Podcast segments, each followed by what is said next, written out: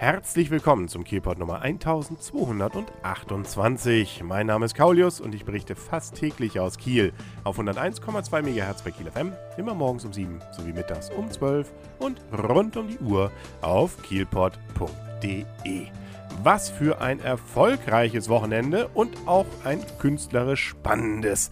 Fangen wir mit den sportlichen Wettkämpfen an und mit den großen Erfolgen deutscher, naja, Kieler Mannschaften in diesem sogar Fall sogar. Zum Beispiel der THW gewinnt in Madrid mit 32 zu 27 in der Champions League. Das ist vielleicht noch das am wenigsten Überraschende.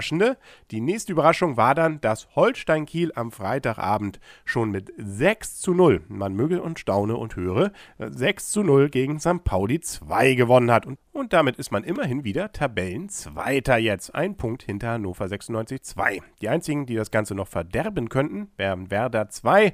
Die haben zwar nur 13 Punkte, sind drei Punkte hinter Holstein, haben aber zwei Spiele weniger. Aber ansonsten sieht es wieder besser aus. Nachdem man ja zwei Spiele mal verloren hatte, da erinnern sich ja einige dran, äh, die kann man jetzt wieder vergessen. Man ist wieder ganz offiziell mit dabei bei der Frage, wer wird Meister der Tabelle und insbesondere nachher vielleicht auch hoffentlich einen Aufstieg dann zu machen. Aber da bis dahin ist noch ein bisschen hin. Ein 6 zu 0 bringt da auf jeden Fall entsprechend Schwung rein. Und Schwung hat auch auf jeden Fall wieder die Baltic Hurricanes gehabt. Die haben an diesem Sonntag nämlich gegen die Dresden Monarchs gespielt. Es ging um den Einzug ins Finale der deutschen Meisterschaft, der German Bowl, am 13. Oktober. Und sie haben es geschafft. Und zwar deutlich, nämlich mit 35 zu 14. Das sah nicht nur gut aus, das ist auch toll, weil sie sind nun mal zum fünften Mal in Serie im Endspiel. Einmal konnten sie dieses Endspiel ja schon gewinnen und jetzt, ja, vielleicht kommt jetzt ja das zweite Mal und äh, es geht wieder gegen Schwäbisch Hall Unicorns. Die haben sie ja beim letzten Mal schon vor der Flinte gehabt, da ging es nur leider andersrum aus. Das Finale, wie gesagt, gibt es jetzt am 13. Oktober und zwar in Berlin. Wer also möchte, der kann sicherlich jetzt noch Karten bekommen, beziehungsweise demnächst.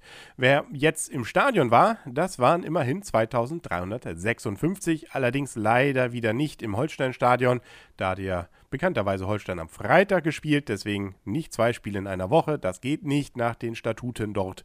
Deswegen war man wieder im Kieler Stadion. Aber das hat wohl der Stimmung nicht Abbruch getan. So liest man zumindest. Und dann sagte ich ja noch, Kultur gab es an diesem Wochenende auch, nämlich zwei Premieren im Opernhaus La Traviata. Da kann ich nichts zu sagen, das habe ich nicht gesehen. Aber ich war bei der Premiere im Schauspielhaus am Freitagabend bei Wie es euch gefällt.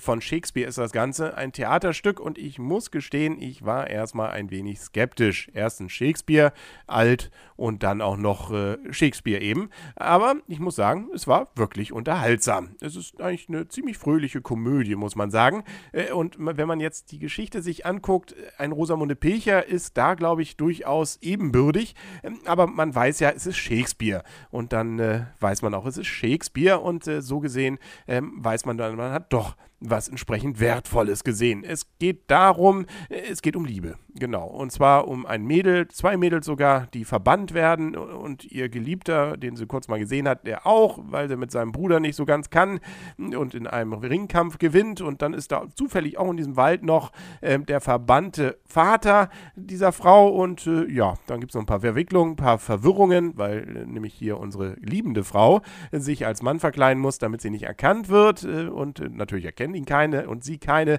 Äh, aber am Ende geht es natürlich gut aus. Nur mal schon mal so. Ich hoffe, ich habe jetzt nicht zu viel gespoilert. Aber wie gesagt, es ist wirklich witzig, das Ganze. Und äh, es ist eben Shakespeare. Hallo. Es ist etwas, wo man also tatsächlich mit angeben kann, dass man das gesehen hat. Es sind ungefähr zweieinhalb Stunden, allerdings mit Pause. Also das Stück selber ist so um die zwei Stunden lang und der Applaus war dann auch entsprechend groß. Ähm, da es ja eine Premiere war, ist man da ja meistens noch ein bisschen großzügiger, was den Applaus Applaus angeht. Regie hat übrigens Herr Karasek Junior geführt äh, und sein Vater war immerhin auch da. Den habe ich zumindest bei der Veranstaltung dann gesehen.